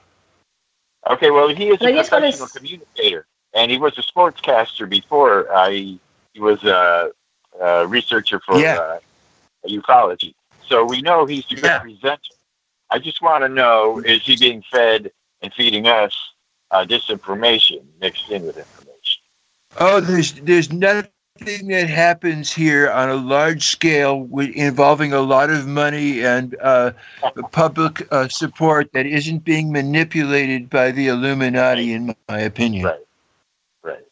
Basically, if it's out there, it's out there because it supports them, even our shows, which is shocking, but it's like we're all so controlled. you know, if they don't want it out there, our Skype wouldn't work today, you know? So they want it out there and it serves their purpose. So that's where you, you go to the next level. But I, I'll tell you, I, I, um, they said the same thing about um, uh, uh, Zechariah Sitchin. They said he was at the rituals, you know, uh, with Pindar and stuff like that. And it's like, all I know is the person that I was interacting with, and I personally have met both these people. So they're not just a, uh, you know, somebody that's uh, I haven't really interacted. with. I mean, I've sat there and I've looked at them and and I looked in their eyes and I, you know, I had face-to-face contact, and uh, I felt their hearts. I'm very sensitive. I'm psychic, and I can tell when someone's, you know, coming from their ego or coming from their heart. And and David has a big heart, really he's very heart centered, and he he wants to, whether he's being controlled or manipulated or not, in his heart he wants to see humanity free from this uh, Illuminati matrix. And then uh, um, Zechariah at first was kind of, you know, in his head, right? He was in his head. And um, then he softened. At a certain point, he had open heart surgery. And by the end of his life, he was very, very heart centered. So he shifted from head centered to heart centered. But the information who knows? The jury's still out. We're still in the middle of this investigation on who's telling truth and who isn't. But I haven't read anything lately from David, and um, is dead. So let's go on to the next person. Who else I would was you like going to? to- I was going to add something about uh, Zechariah. Okay. Uh, I know you. I know you both are big fans of his, so I'm uh, reticent to say anything uh, negative. See, Go ahead. I- We're all entitled to our opinion. But um, there was a theory put out, which I have come across, that said that he was being used uh, by the Dracos to who had buried certain. Uh, they went back in time and buried certain um, clay tablets for him to find. They went back 300 years and buried them, and then they were found recently, and he was taught how to interpret them uh, to the benefit of what they wanted it to say. And I know there's there's other researchers in the language in the ancient languages that disagree with his interpretation, including one guy uh, who challenged him to a debate and said that uh, Zechariah never showed up. But then I was curious. I was suspicious of this guy. His name is Michael something, and he's a preacher. And um, he said that he's an um, an expert in uh, Sumerian, and he said that the things that Zechariah said, like the spaceships and the certain words, never appeared in the language that he interpreted. So, and then there's also a photograph of Zechariah at a uh, Illuminati meeting wearing his apron and his uh, necklace, and he he had his white gloves on and he's covering his face. So I put all this stuff together, and I have to form an opinion. So I leave a question mark. But I do have a bunch of his books here. You know, The Twelfth Planet was a great book, and I have I think Stairway to Heaven and uh, and what's another one, Gold of the Gods or something. I have at least three of his books here. But I did read that uh, theory that the information was controlled, like planted for him to find, and his interpretations were pre-taught to give an impression that our gods that created us are a certain race, whereas the real gods that created us were not that race. And that was the purpose of the disinformation. Well, I, I'd like, I'd like I'd to be happy that. to answer that. Yes. I got, may I answer that? Okay, I you would answer like to and then I'll answer. Uh, is that okay, honey? Okay. You go first Uh, and then I'll go second. And I'll probably forget what I was going to say. I'm going to take some notes. Go ahead. Okay. okay. Okay. So first of all, uh, what you're saying is is is really fun. That would certainly time travel and placing things would absolutely uh, be a way of accounting for the data, perha- uh, per, uh, as an alternative hypothesis, and it might be more efficient. So I would certainly think that that is entirely possible. That's fascinating. I love it. That's that's one thing. The other thing is that that Sitchin mainly based his thing, his his stuff, even if it is authentic, about one guy, the, the chief scientist named Enki, uh, dictating to a scribe he called Endubsar. And I've come to think it's really the same guy, and there wasn't anybody who was dictating. It's just this guy's propaganda, because I started looking into what all the other the other guys are saying, and they've all got you know. It's just like if you ask Ralph Nader and uh, Donald Trump, what's the history of the United States? You get these vastly different things, and then there's the overwhelming evidence that way before the 450,000 years ago, when the uh, uh, when the uh, Nibiruns said they were here, and they never mentioned any other people. We've got skeletons all over the place of all kinds of beings and a lot of different variations of humans, skeletons and uh, advanced society artifacts like pottery and, uh, and and stuff that way before the Illuminati, and they're not even talking about what happened to all the people in Lemuria and Atlantis, and it, it, you know they're skipping lots.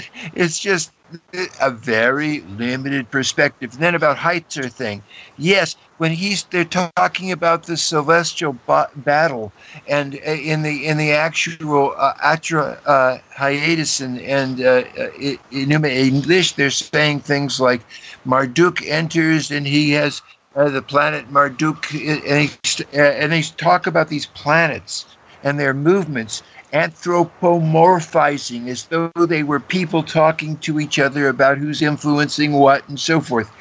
And what Marduk, uh, the, the, the prince, the son of this scientist, used to do is he'd say, well, look, all of these things are analogies of how I move around the other planets and and and so forth. And so it was using the planets as metaphors. And of course, it's not a literal thing when they're talking about simultaneously talking about people, and they're talking about how.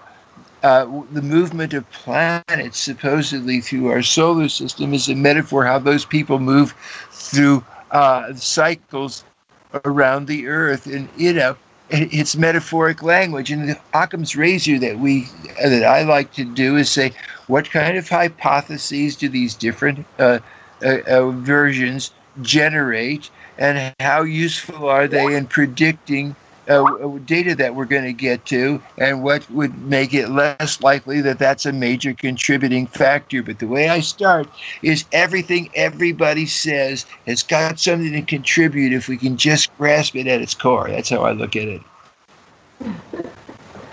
okay, my turn.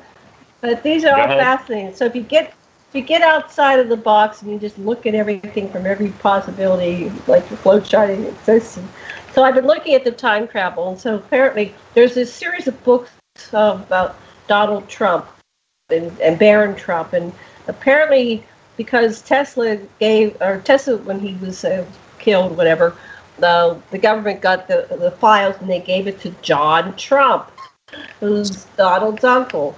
So according to this theory, uh, Donald is, and Barron are traveling through time, and they keep altering. they keep altering the timelines until they get the one where Donald wins and Donald stays in power. And so uh, there's one incident, instance of time manipulation.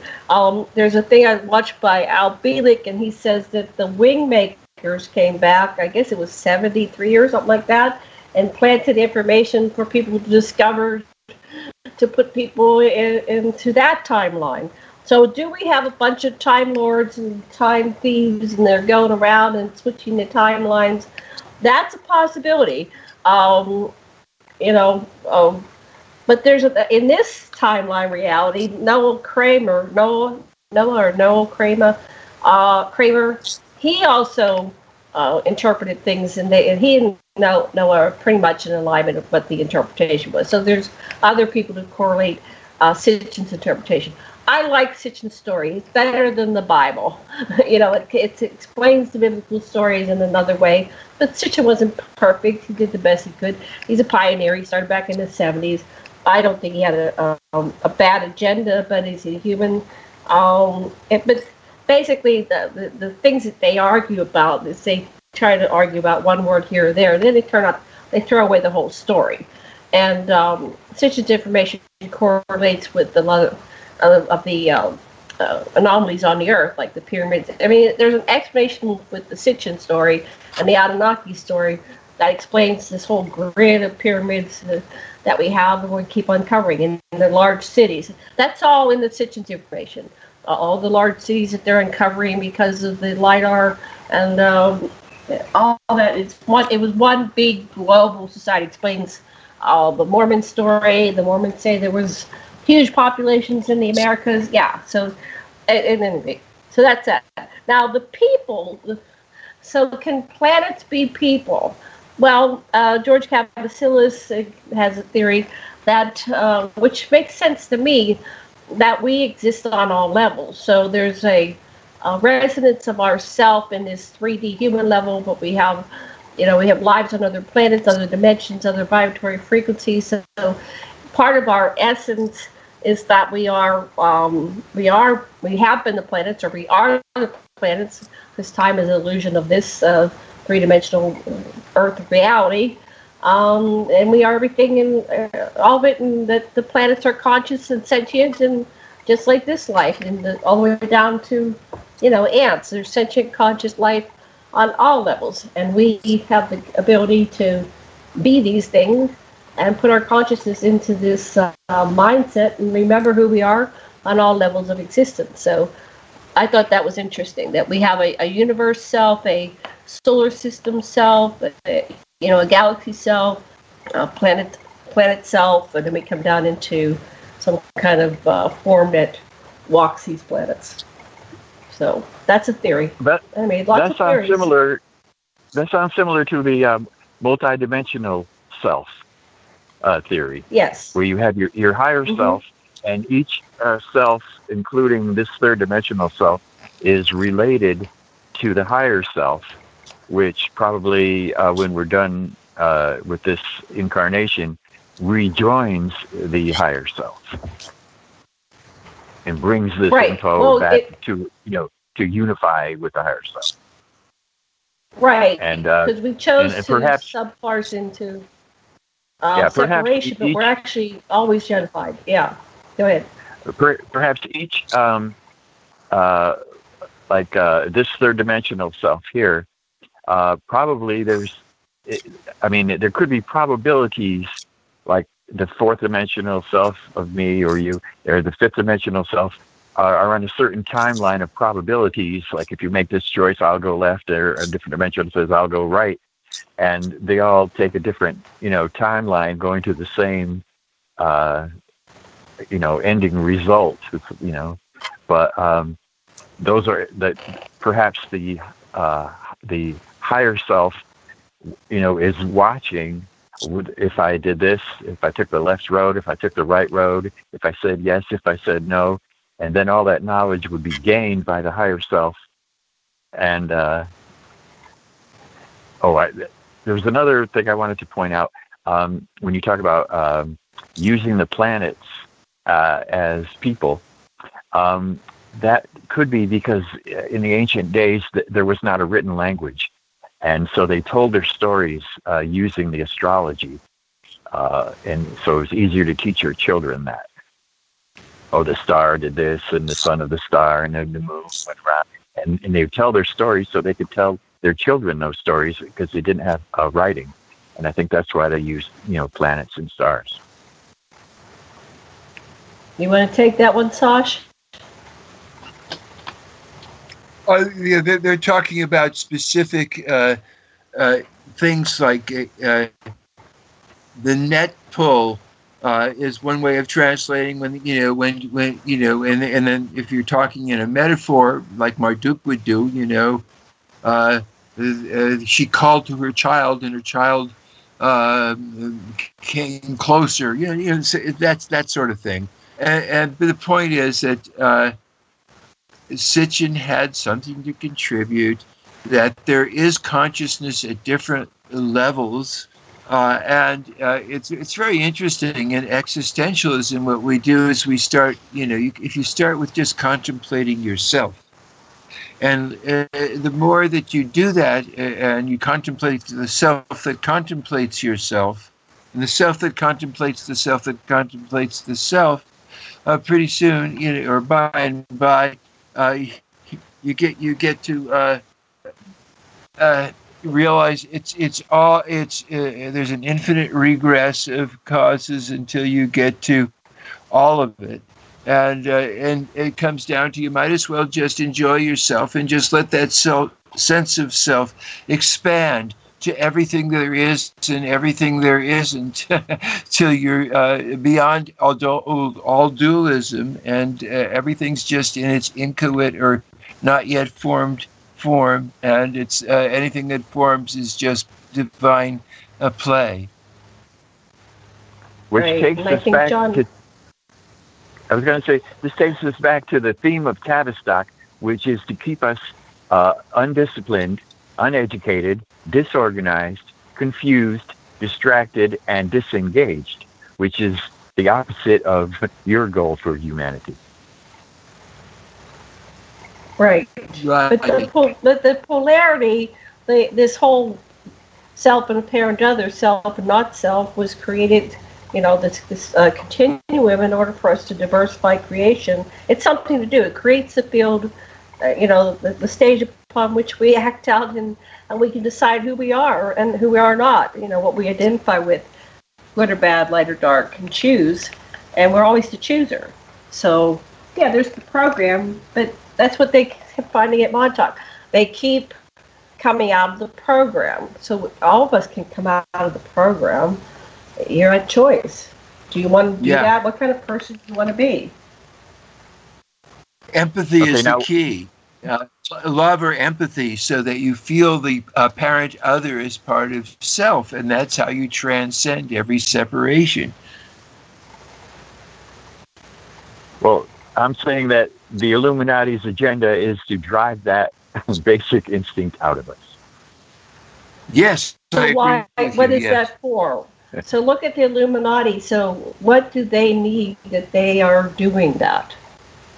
What's the underlying need for the Illuminati? If we can become um, empathetic with the entire continuum and all the characters, all these characters, the reptilians, you know, the the greys, uh, everything that we imagine or can't imagine, they're all part of this giant uh, lower dimensional play. Apparently, source beings are are outside of this matrix and they're not acting this way. They're observing. I've been to a source being, like the highest level being meetings, and they're outside of this, and everything's love and everything's. But we're down here. We're in the we're in the duality. We're in this polarity. So we apparently volunteered to come here, and so people are choosing. But I think that the uh, it's maxing out and it's starting to contract back. Uh, we're we're seeing the last parts of it, and, and we could all die. You know, they could blow us all up. Uh, there's stories that they can't do nuclears, and there's uh, I don't know.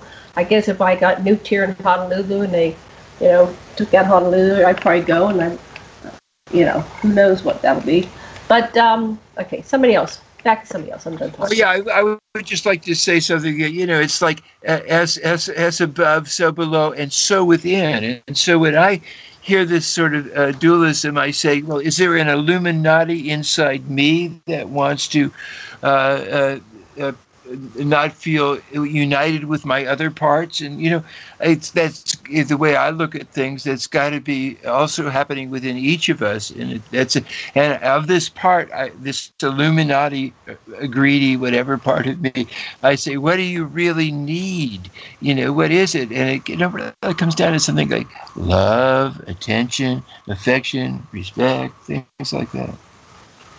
And if I can find better ways of doing it than oppressing my other parts or other people, if I go down to the human level, uh, then I, then it, uh, it feels good. And if it feels good, do it.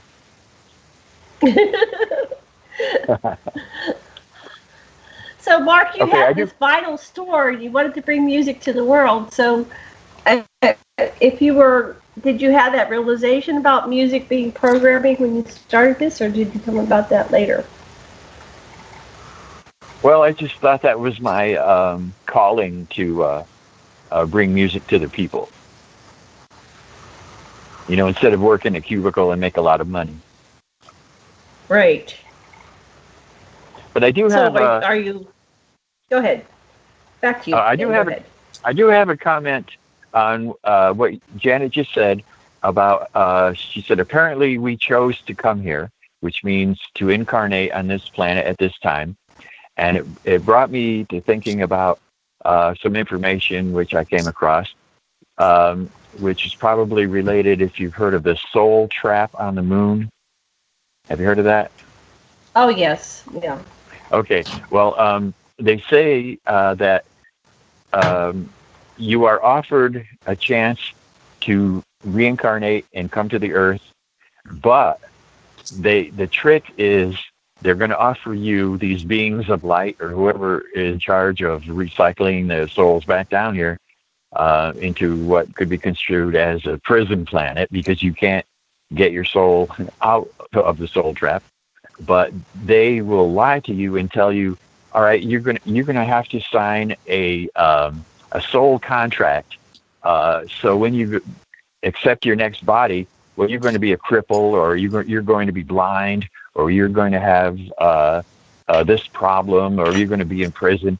And the the, per, the the reason for that soul contract and forcing us to accept it is to bring negative energy to those that feed off the negative energy. Have any comment on that theory? Um, yes, I do. do you want to go first, honey? No, I want you to go first.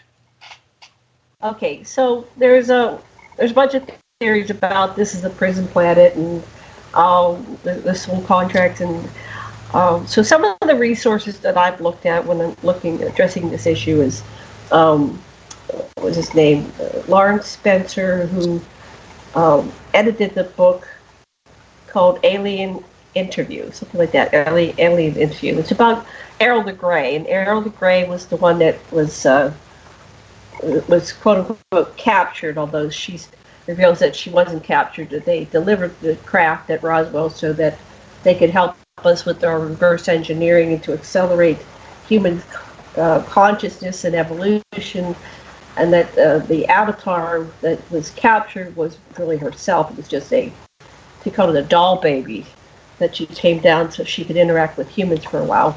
And when she was killed, she didn't kill. She just decided, I'm out of here, because uh, she had had enough of the experiment of interacting with the humans that were, you know, at, at Roswell, you know, where they had taken them to the base there. But she said that this is a prison planet and that about the year 1000 in uh, China, uh, the Dropas, they were her people, they were uh, killed, and so they got trapped in this cycle of uh, reincarnation. And she was here to help free them so they could be reunited with her species because they are a hive species, and if they don't have some of their people, they're not whole.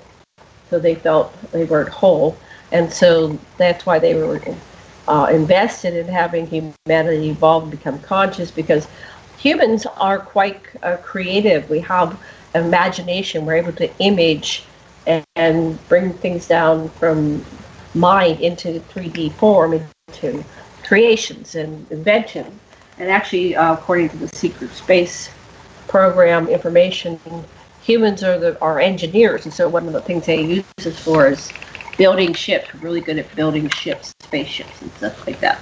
So, so that's one source of the uh, prison planet thing, and the other one is the Michael Newton Institute series of books on life between life between lives, and in that we apparently um, we can eventually evolve out, but until we get it, we keep uh, coming back down into lives, and so most of us who are alive now have had at least 100 lives. Some people are reincarnation junkies and they just keep coming back, hoping to get it to evolve. But eventually, you can evolve out, of the cycle, the prison plan, so to speak, to higher levels of consciousness. And then another part is the the, the high level beings like the Christ of consciousness apparently choose to come from higher realms down into 3D physicality to help um, humanity evolve and help us figure out how to get out of this prison matrix. Okay, over to Sasha, your turn. Or Mark. I don't care. Okay, uh, so uh, to me, this this ain't a prison. This is a paradise. I tell you that every precious day is a gift to me.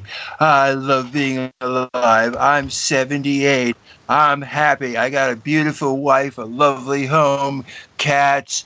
My best friend lives with us. I don't know why I've been blessed when I know people are suffering, but thank you, uh, uh universe. I don't think this is a prison. I'm happy. And the, uh, how to face uh, catastrophe if you're living every second, every second and feeling it. Whatever happens is what's perfect. And that's it. Dig what's happening now. Look inside you. You've got everything you need at this moment, I think. Well, Thank you live you, in Mark. paradise, that's for sure. So, what do you think about the prison planet thing?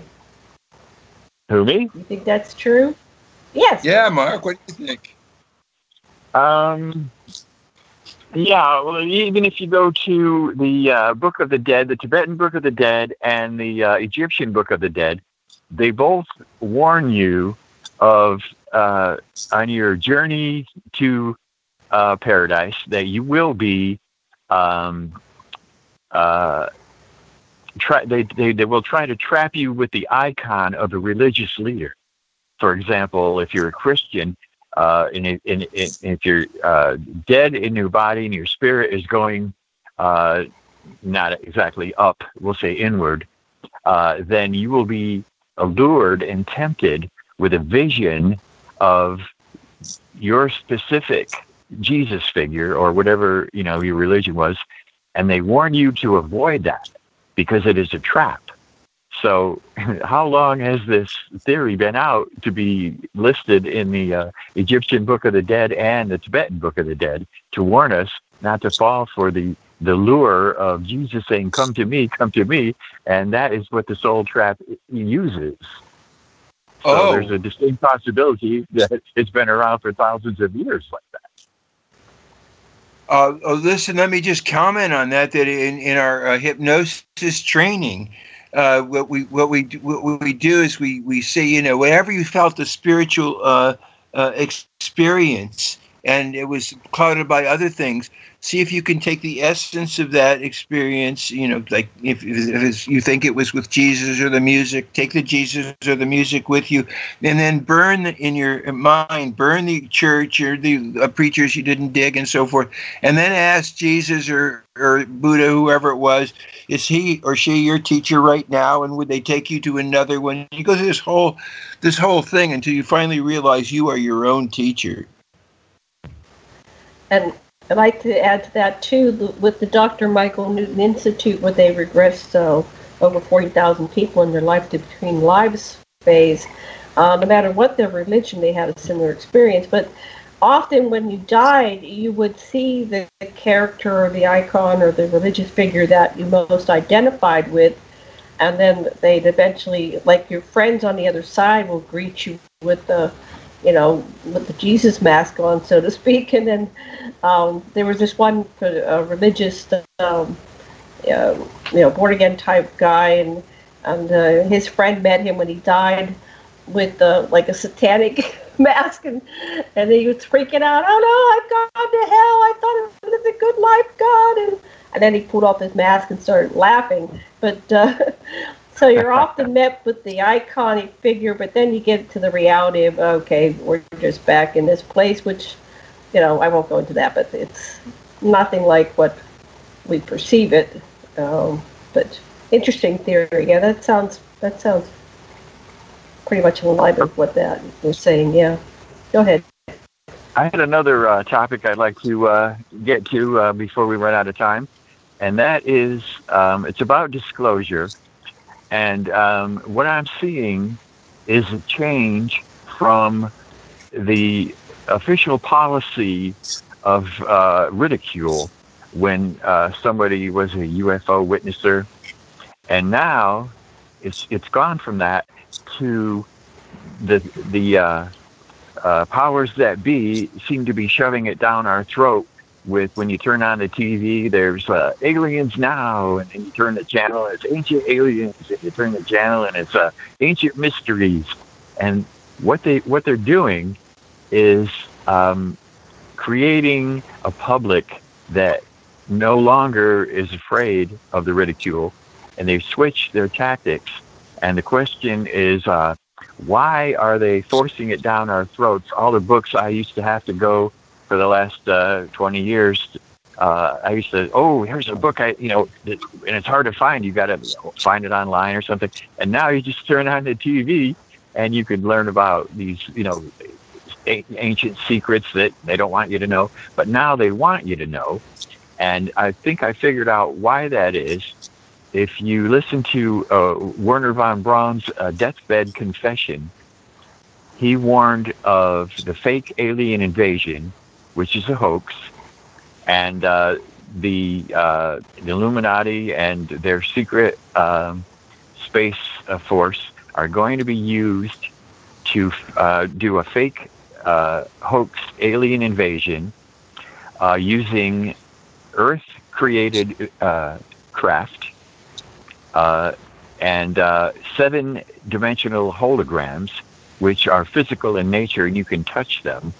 And they're going to make it look as if we are being attacked, and, and, there will be damage, just like there was damage uh, to the uh, Twin Towers. You know, people will die in this fake attack.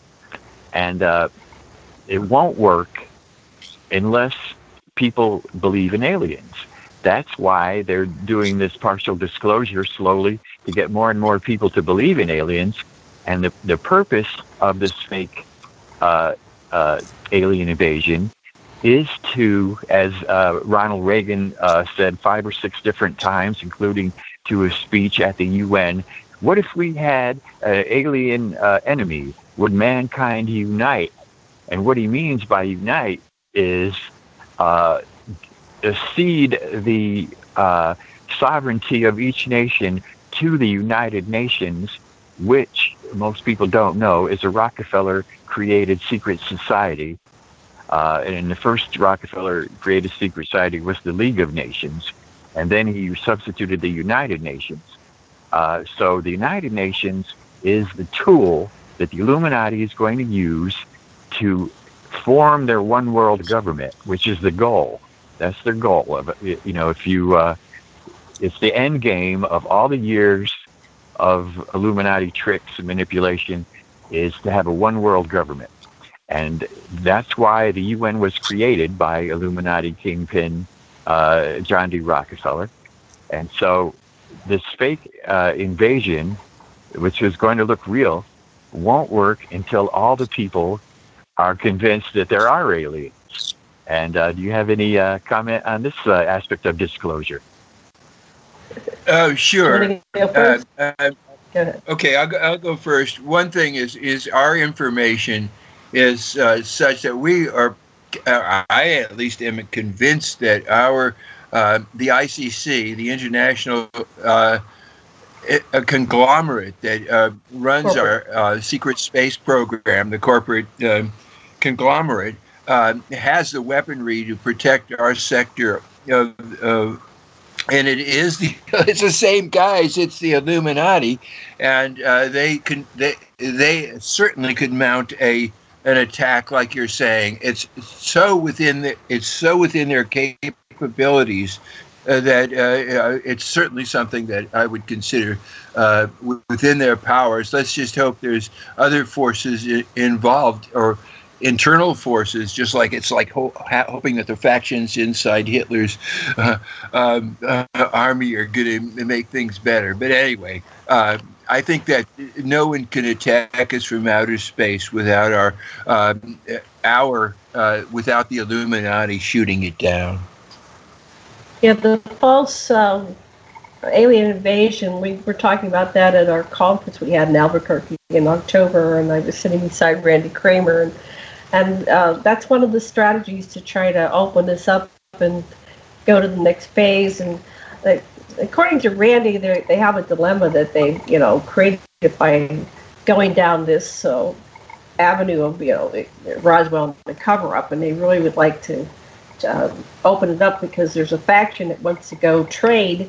We're, we're missing out on trade and commerce with all the the galaxy here, the universe um, the solar system because it's very populated, and and so that's one of the things they were going to do. Well, let's get a get us from this paradigm where you know we don't have anything in space to this other paradigm. So they're working on it. In another scenario, I said, well, I was talking to uh, Stewart Swerdlow about 20 years ago, and he said, yeah, they have the Jesus, second coming of Jesus. And so these are all uh, systems to, you know, get people out of this um, agendas that they have, which they created back in the 40s with the MJ12 and everything. Oh. Hopefully, it ultimately will get us a, a, a, to a spacefaring race, and we eventually evolve, become conscious, and um, move beyond it. So, I think that this whole uh, Illuminati you know, good guys, bad guys, is actually serving to help us elevate and become conscious. But you know, we're in the middle of a war games, and it's a game within a game within a game. It's a virtual reality, and the design is to eventually wake us up. You know, wake us up, become conscious. In order to do that, you have to feel other people. You know, something. And right now, we're very, very we're less empathetic than we ever have been. So I think that's going to be the end of that. We're going to start feeling people. Um, you know, no matter what what meat skin you wear. Because what are you going to do when you meet aliens? You're prejudiced against somebody because they're black, white, pink, or orange. What are you going to do when you meet aliens? They're completely different forms. So all these things like science fiction are help us prepare, helping us prepare to interact with the extraterrestrials, and uh, I think that'll happen in the next five or ten years. Hopefully, I want it within my lifetime. I keep saying, no, no, no, I'm going to be 65. You got to make this within my lifetime because I paid my dues. It's time. We're running out of time. We have one minute. What would you like to say, Mark? Well, I'd like to say that I enjoyed um, my uh, chance to chat with you folks, and I hope you'll have me back again. And I'll check Oh, you online yes. and see all the things you have to say that we didn't cover this evening. Oh Right. yeah, we'll we'll have you back again, and maybe we'll do a whole series. And um, I would also bring in Russell Brinninger. He he stated he wanted to come. I said, well, let's do one with Mark alone, and then we'll get to Russell in here too. Anyway, anything you want to say, Sash? What did you want to say? Just that the Serpo Greys, who uh, uh, ga uh, also tried to do the same thing. They had a book called the Yellow Book that said, "Oh yeah, we we sent Jesus. He's one of us, and we'll we'll we'll be back." Right. That was uh, Yeah. reported by um, Robert Lazar. Oh, Right. really? We'll have to pull Yes. that connection. The yellow book. When Robert Lazar with Len took his job at, at S4, what was it? Uh, uh, Yeah. Anyway, they, they, they let him look at that book, and uh, the Greys claimed that they created Jesus. All right. Well, we'll have you back in a couple of weeks. I'll, I'll send you the calendar date. Thank you, everybody, for joining us today. Much love and blessings. Now. Aloha.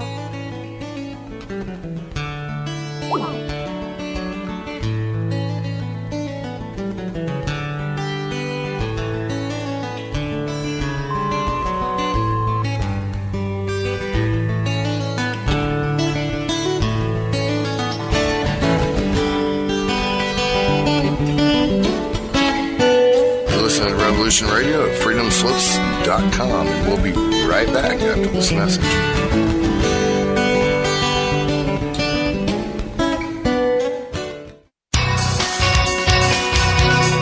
Thank you for listening to Revolution Radio at freedomslips.com. Any commercial advertising you may hear in this program is of the sole discretion and benefit of the host of whose program you are listening to. Revolution Radio does not endorse any commercial products, nor does it accept monetary compensation for on-air advertising of commercial products, nor will it ever. We are and shall remain 100% listener supported. Any product advertising on this program are considered used at buyer risk, and Revolution Radio shall not be held liable for any claims or damages received from any product advertised within this program. Revolution Radio, where information never sleeps.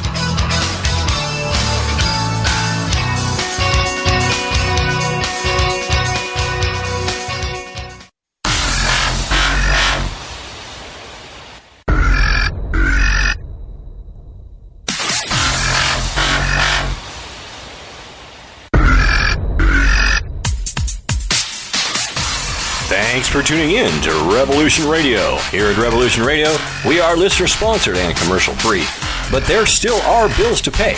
In order to raise some needed funds to cover the cost, our station is offering a silver special. In the continental United States for a $60 donation, or in Alaska, Hawaii, or Canada for a $70 donation, we will send you an uncirculated 2018 one ounce pure silver eagle. The $70 donation, uh, the extra 10 is to cover shipping, by the way, outside of the continental United States. When making the donation, you must put Silver Eagle promo in the notes on the donation.